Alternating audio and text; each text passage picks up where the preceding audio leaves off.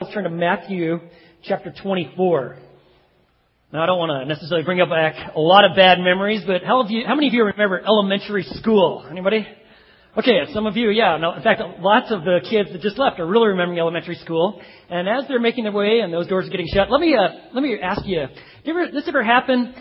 You're uh, you're in class, teacher's kind of doing some things, maybe saying something, sitting at her desk or whatever, and then she makes this announcement you know, class, I'm going to step out for a few minutes, uh, but I will return here. But I need you to keep diligently working on your assignment, okay?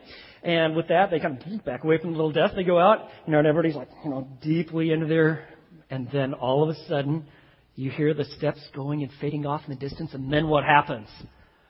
Well, you know, I'll just tell you my own personal experience. You know, I and a few others at a time like this would just try to be deeply engaged in the, the material. You know, trying to trying to get the most of this subject, thinking of um, the deeper aspects of what we were studying.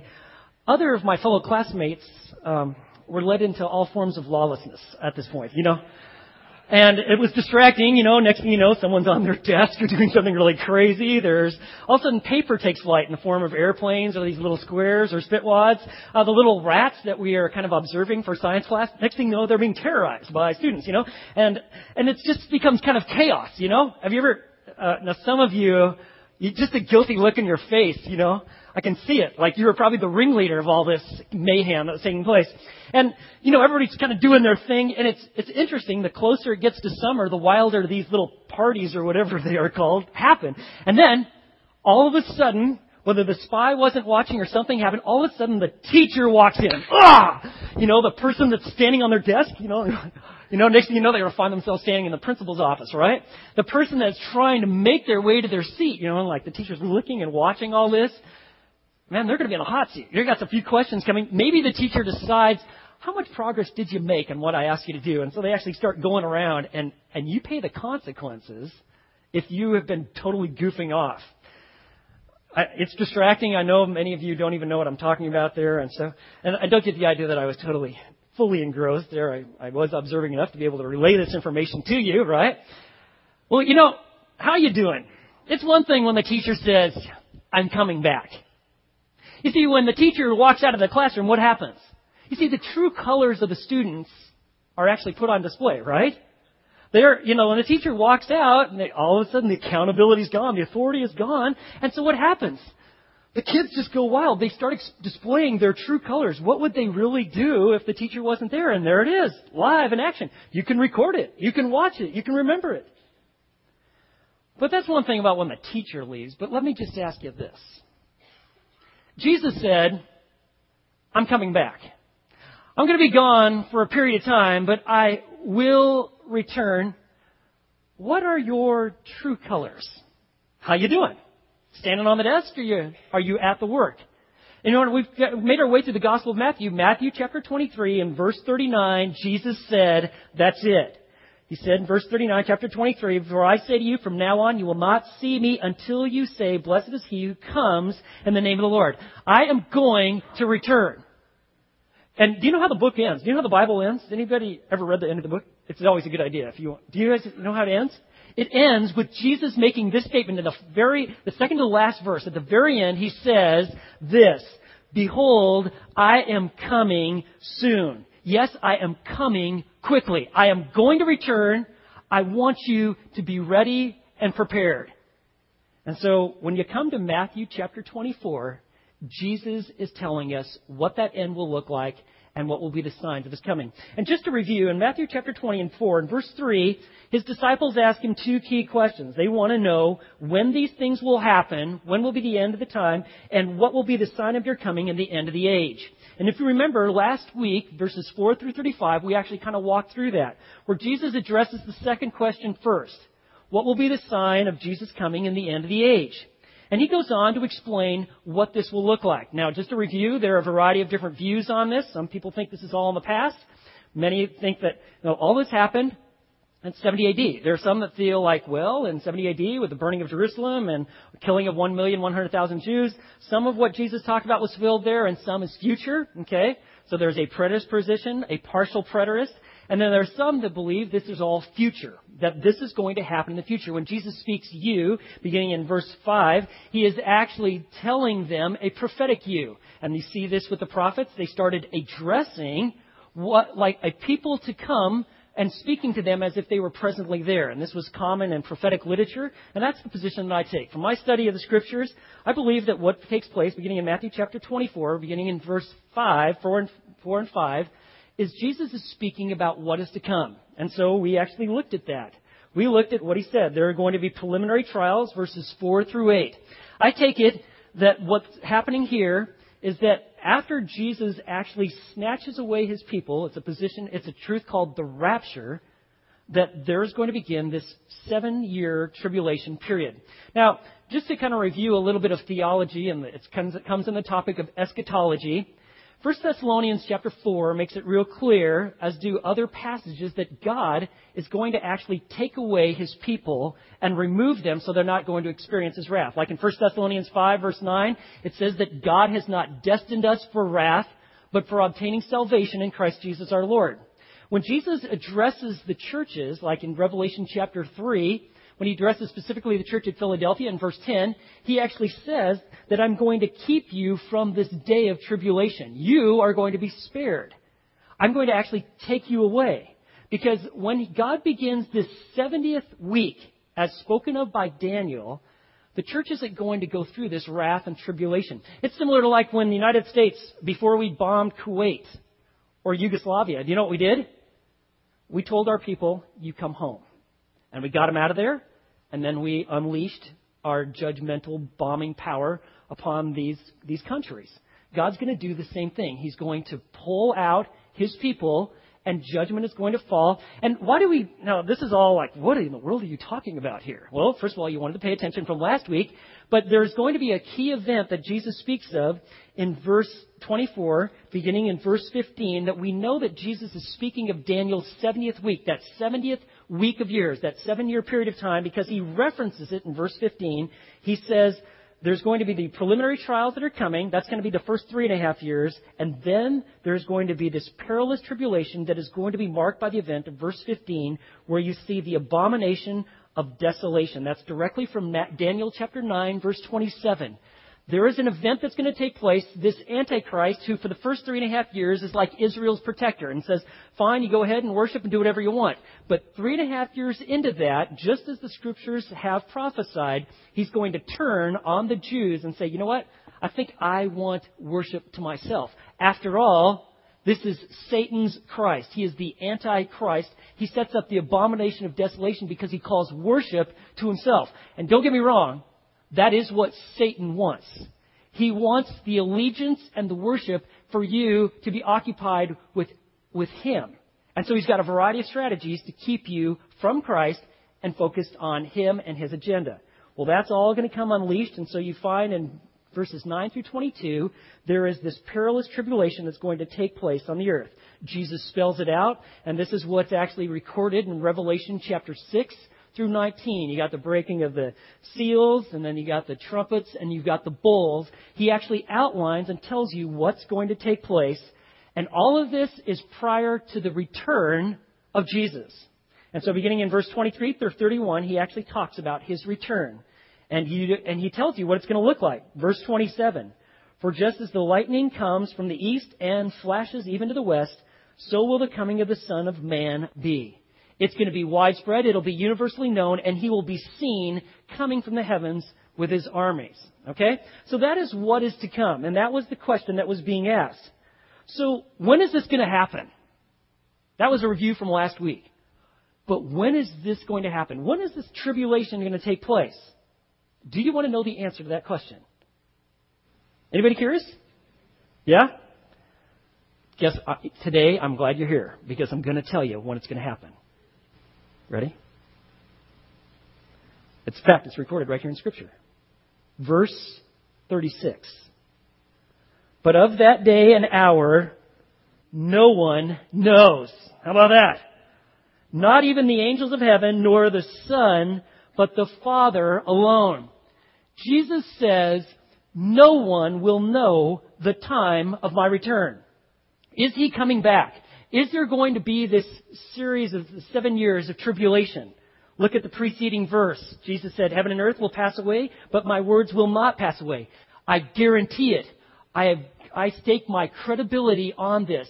Heaven and earth will pass away before my words will pass away. This will happen. And he says, no one though will know when will come, when I'm coming. In fact, he says, I do not come. Now how is that possible? Jesus is God, right? And if he's fully omniscient, how is it that he didn't know? Okay? Well, that is because when Jesus came to the earth, he actually set aside the exercise of his divine attributes. And at times, even the attribute of omniscience, because he fully yielded himself to the Father. He, Jesus is fully God and fully man, fully human.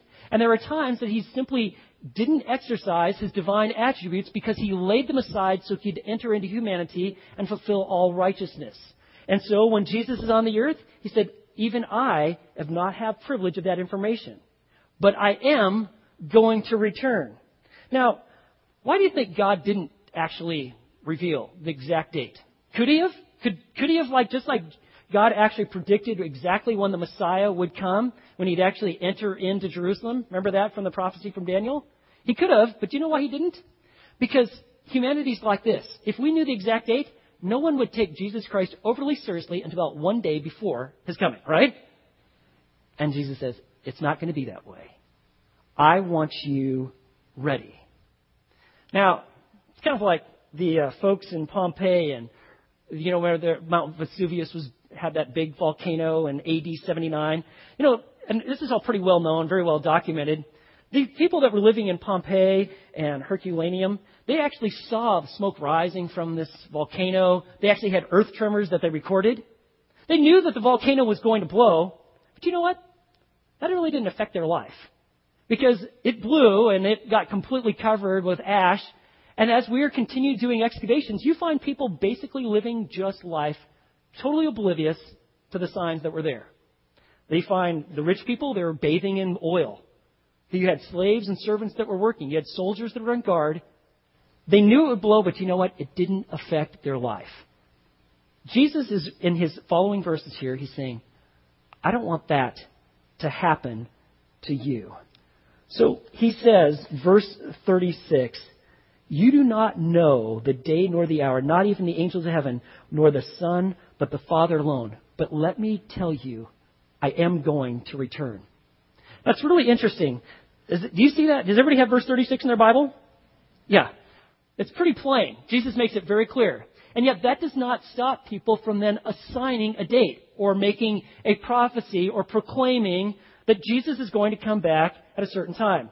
Uh, there are literally hundreds of people that have made predictions about when Jesus Christ is going to return or the end of the age. Let me just give you a few that you're probably familiar with. There's a guy by the name of Charles Russell. He falls under the teachings, the false ones, of a guy by the name of William Miller. And he goes, you know what? I think I'll start my own little group. And so he founded his own organization. Uh, we know it as, and he called it the Jehovah's Witness. Okay? Now the Jehovah's Witnesses in 1914, Russell said that Jesus Christ is going to return. Widely publicized. They created a magazine. They got it all over the place. That didn't happen. That didn't stop them. So they said, well, it's 1918. 1980 goes by, then 1920, then 1925, then 1941. Oh, how about we go a little farther out? How about 1975? And then their final one that they made was 1994. Even though this verse is clear in here, it didn't stop them from doing that. Here's one that uh, I would say most of you probably are pretty familiar with. In 1992, there's a guy by the name of David Koresh with the Branch Davidian Group. And he sets up camp at their place, their commune at Mount Carmel, which is not in Waco, Texas. Okay? I do not know how the rest of the world has got this wrong, including all the press, but do you know the nearest town next to where this all happened? Does anybody know? Elk. That's right. It's Elk, Texas. Okay? But uh, anyway, he sets up his compound, and what he does is he changes the name. In fact, they changed the name to be Ranch Apocalypse, and he then starts making the deliberate predictions that in 1995 the end of the world is going to happen, and the apocryphal battles are going to start at his place, right there at the commune. And he's prepared for it. And then on April 10th, 1993, 76 members die, and I think we're all pretty familiar with some of the details as a result of a deliberately set fire. But he was proclaiming, not only himself with some messianic innuendos, but he's saying the end's going to start right here at my ranch. Let me give you another guy, Jack Van Impe, televangelist on TV. He's made so many predictions I couldn't even list them all, so I didn't. Okay? He's got all sorts. Of, in fact, his, he's now he's come to a position. He says he no longer claims that he can know the exact date because he's been wrong so many times. But he's recently pointed that he thinks it's going to be in 2012, and it could be. All right, we don't know. Then there's another guy. This guy made a lot of waves last year. Harold Camping. Okay, the guy had some ways of getting out his word. He believed that May 21st, 2011, Jesus would return. So he used his 55 radio stations. He advertised on 6,000 billboards all across the United States that Jesus is going to return on that date. And then, of course, what happened? May 21st went and went, gone, and Jesus not return. You would think he would learned because this isn't the first time he did this or pulled a little trick like this because he had prophesied in September 6, 1994. He proclaimed that Jesus would return, and he didn't. Now, all this to say, Jesus is perfectly clear. We do not know the day nor the time, but we do know that he's coming. In fact, he says, so this is what you need to do. He says, verse 37, for the coming of the Son of Man will be just like the days of Noah. You see that in verse 37? When the Son of Man returns, this day of the Lord, this seven year period of wrath that's going to come upon the earth, it's going to be like in the days of Noah. And what was it like in the days of Noah? Well, Verse 38, for in the days of Noah, before the flood, they were eating and drinking and marrying and giving marriage until the day that Noah entered the ark, because it started raining. And verse 39, and they did not understand until the flood came and took them all away, so will the coming of the Son of Man be. And so Jesus says, you know what? It's going to be like the days of Noah. You see, the days of Noah, Noah was a, proclaiming that God was going to judge the world. And he's actually building an ark, which was completely weird because it had never actually rained on the earth. And they're like, what are you doing? You're on dry land. You're not, you're not even by water. And God is going to judge the earth. And I'm building this ark. He told me to do so. And now is the time to repent and to realize that you were made for God and to return to Him and to live for Him. And for a hundred years, he's building the ark. People are laughing at him. He was the joke of society. And that, of course, is until it started raining. Noah and his family and all the little animals get on the ark, and God shuts the door, and judgment comes. Who's taken in judgment? All those who willfully plowed on in unbelief. And Jesus says that's how it's going to be when the Son of Man returns. There are going to be those who will be safely in the ark, trusting in Christ. They will believe God and His Word. They'll be rescued. The rest, judgment is going to come. And it's going to come by virtue, by means of the tribulations that he had just outlined. And he says, they're, they're just eating and drinking, marrying, giving in marriage. You know, hey, what's wrong with that? Is it wrong to eat or drink? I sure hope not, right? I'm really, I'm in tough shape here. What about marrying or giving in marriage? Is there a problem with that? No. There's nothing wrong with those things. In fact, those things are all actually given to us by God. The book of Ecclesiastes says you ought to enjoy three things in life your wife, your work, and your food. Awesome. All right, I like it. Is there anything wrong with the things? No. You know why he's referencing these? It's not those things were wrong and they were doing them. It's because they were so occupied with life on the horizontal. They never thought or believed in God's message. They didn't set their sights on Jesus. They never thought vertical thoughts. They were just occupied the mundane here and now, even if they were religious. And judgment, Jesus says, is going to come. He says, verse 40, that's what, this is what it's going to look like. Then there are going to be two men in the field. One will be taken, one will be left. Two women will be grinding at the mill, one will be taken, one will be left. What he's saying there is this is not the rapture where one's going to be taken. Actually, no, let's stay with what Jesus is saying. One's going to be taken in judgment. God will bring judgment. The other is going to pass through, going to make it through this tribulation. Why? Because they're prepared and they're believing in Jesus. They're going to enter his millennial, his thousand year kingdom. You find that in Revelation chapter 20 in six verses and six times in seven verses. He says, a thousand year reign of Christ. Those who are not judged during the seven year tribulation, they're going to enter into the millennial kingdom. So now let me ask you, how do you know if you are really ready for Christ's return. Are you? How do you know? Let me, I just want you to know I believe everything that Jesus said is going to happen. This isn't just like, oh, that's good. I got my theology in order.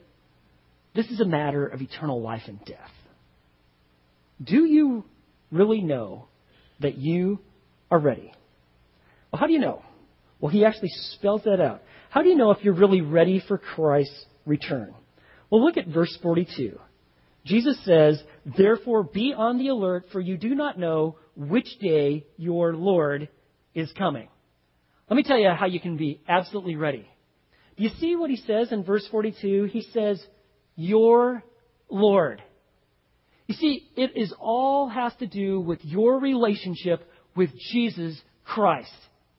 Is he your Lord? Do you trust him? Have you repented, change of mind, change of heart, truly trusting Jesus Christ for salvation, or are you going it alone? Do you call do you just give lip service to Jesus when it's convenient or it's popular, or do you absolutely mean that he's the Lord of my life and I want him and nothing else? I am trusting in Christ and Christ alone for my salvation. I am fully yielded to him. That's what the word, word Lord means. It means master. And if you were a slave and you had a master, you did whatever the master did because you wanted the joy of the master to be fulfilled. Is he your Lord? Do you recognize who he is?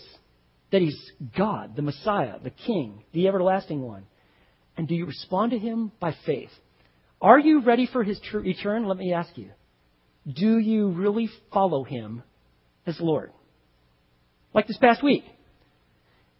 Were you trusting Jesus?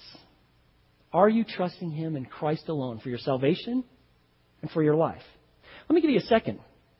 Not only are you following Him as Lord, but if you want to know if are you really ready for Christ's return, are you looking for His return?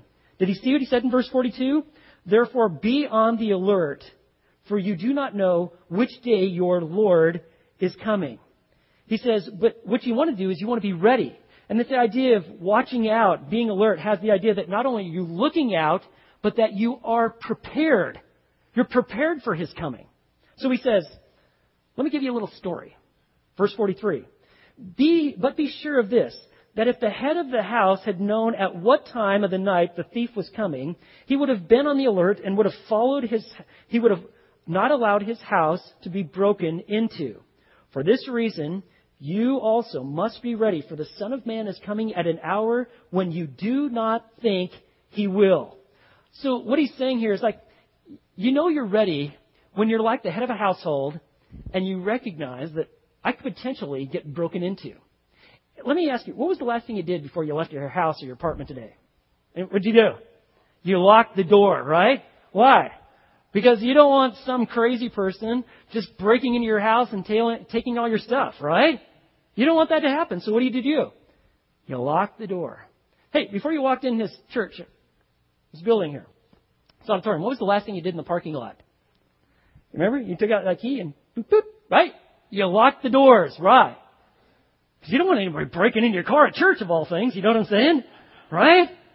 Why? You just, you're playing it safe. You are what we call prepared. You're ready. Well, that's what Jesus is saying. I'm going to come like a thief in the night. If you're foolish, don't be prepared. Don't even think about it. But if you believe me, you're ready. You are following me as Lord. You are looking for my return. Looking means we are awaiting his return. We are actively involved in what God has entrusted to us but we are looking and we are prepared for the return of Jesus. And he said, I can come at any time. There is going to be no more preceding signs before this 70th day, 70th week than, than's already been given. There's, there's nothing that we're specifically waiting for. It could happen at any time. It could happen this afternoon. Could you imagine? We preach on this text and Christ actually returns. We don't know when it'll happen, but we better be ready. And let me give you the third aspect of people who are ready. He's going to make this is this is key. It's actually one of the highlights of the Gospel of Matthew, and that is you are engaging in his work. Look at verse 45. Who then is the faithful and sensible slave whom his master put in charge of his household to give them their food at the proper time? Blessed is that slave whom the master finds so doing when he comes. Truly I say to you that he will put him in charge of all his possessions. The more I've studied the Gospel of Matthew, I keep getting drawn back to these verses. This is what Jesus is after. He is bringing about a transformation of people whom he's regenerating. He's drawing people to himself. They are understanding, following him as Lord, and their lives are reoriented to his agenda. They are looking to accomplish his work, and he says they are faithful and sensible. And God, whatever God has entrusted to you, he wants you to be faithful and sensible with your family, with your resources, with your time, with your talents, because the faithful and sensible one is when the return of Jesus happens, they're the ones that have great joy. Because not only are you going to have the blessings of serving God with joy now, but in the future, you're going to have even greater responsibility. In fact, that's what he says. I will put him in charge of all his possessions. Why? Because you prove to be faithful in this life. I mean, think of it. If you're a business owner and you got someone that's faithful with a little, what are you going to do? You're going to give them more because they have proven to be trustworthy. On the other hand, there is another group of people. And look at this. He says, verse 48. But if that evil slave says in his heart, you know what, my master, he's not coming for a long time. And verse 49.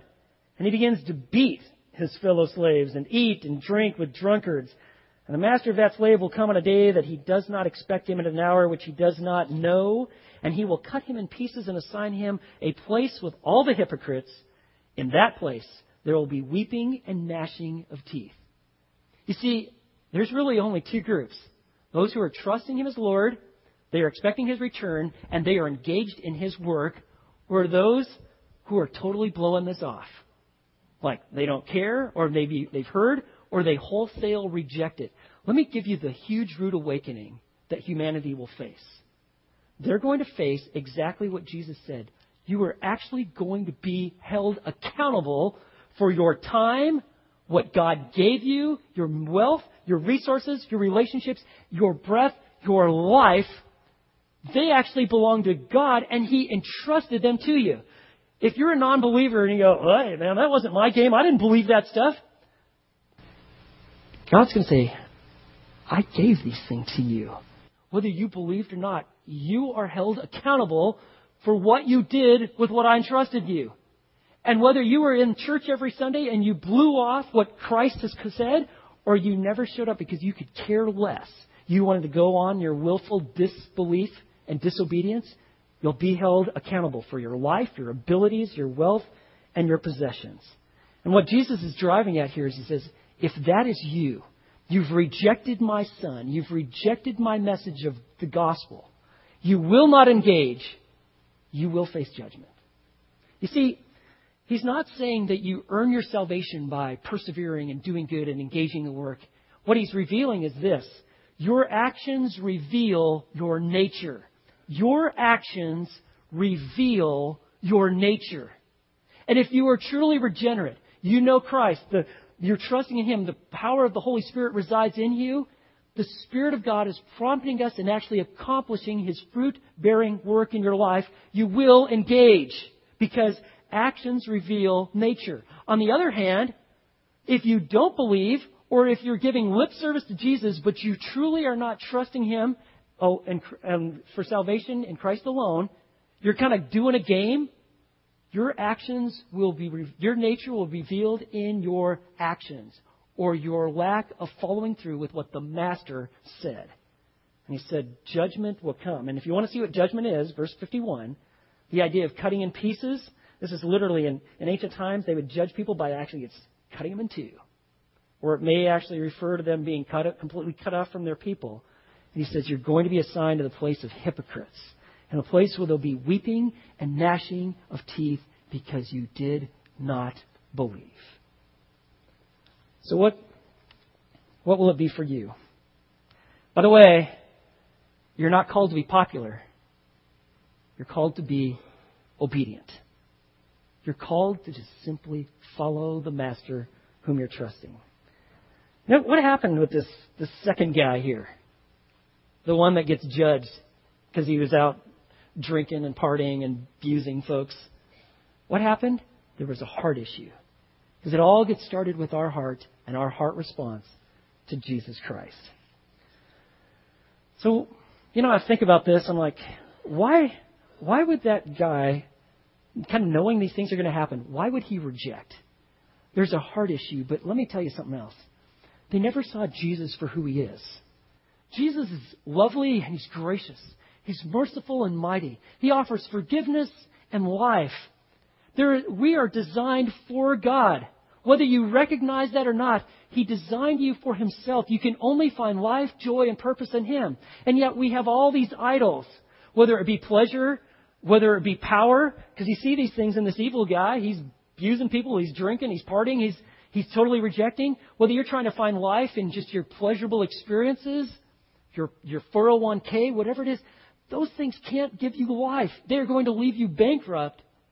Life is found in Christ. And so Jesus says, I want you ready. Now, one of the questions you got to ask is why, why the delay? Why is it that, why is Jesus delaying? What's the deal? Why doesn't he just come now? Because he could. Why not? Let me give you two reasons. One, God is waiting for evil to run its course.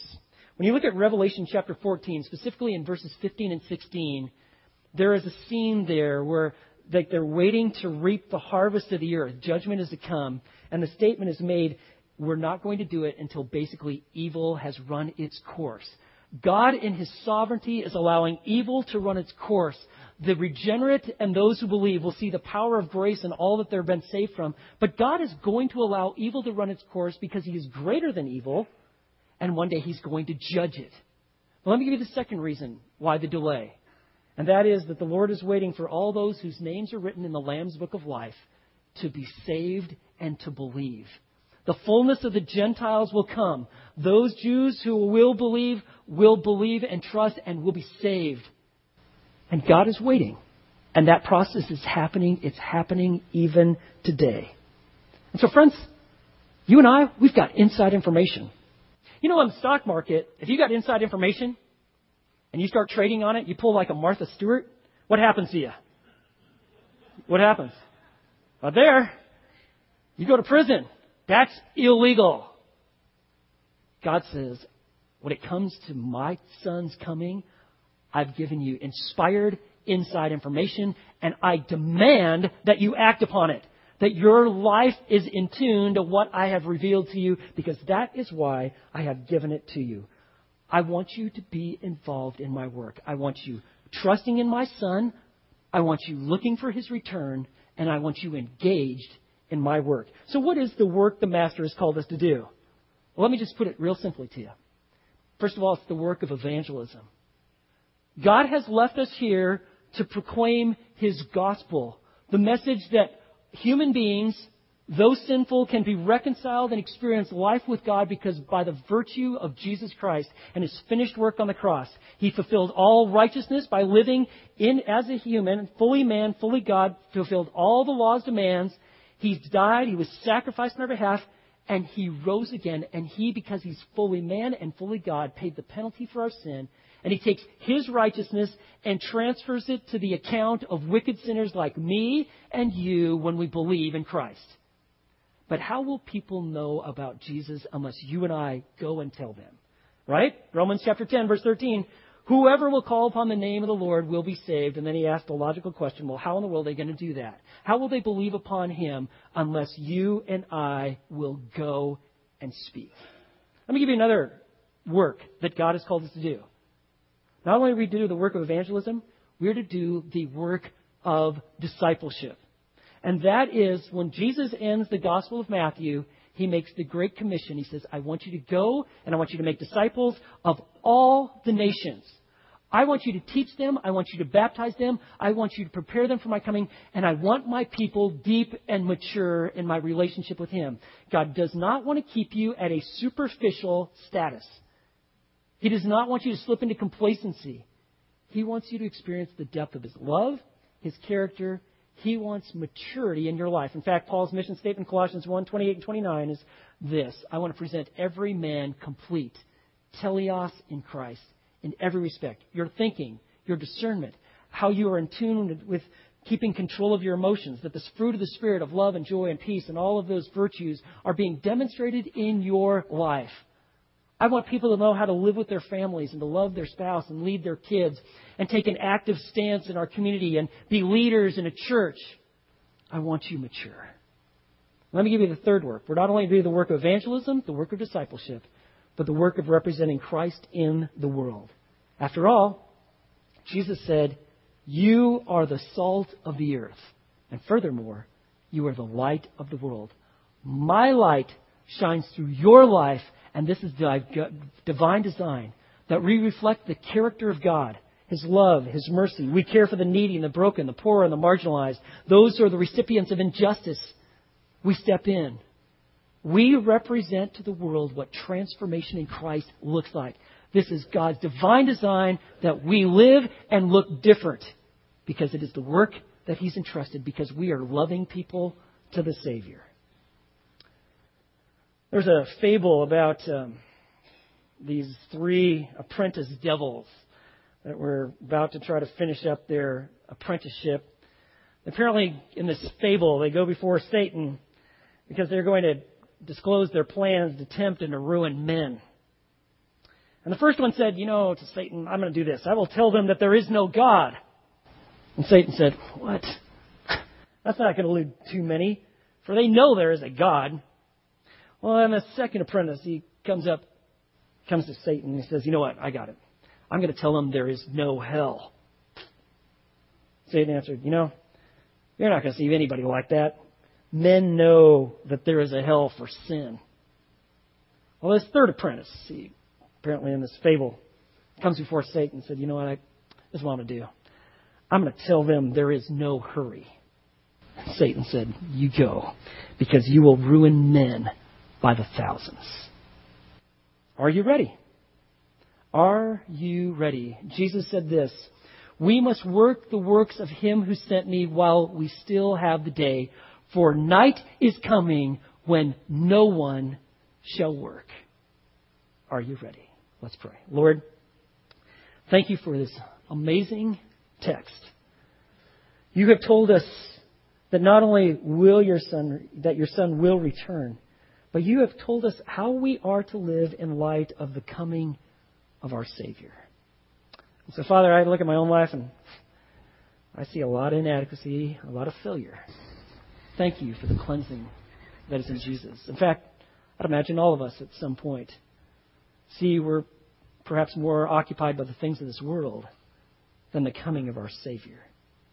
So we confess it as sin and we experience the cleansing of Jesus.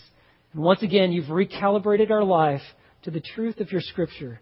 And by the power of your Spirit, we live out a life that is holy and expecting your Son. And so we pray in Jesus.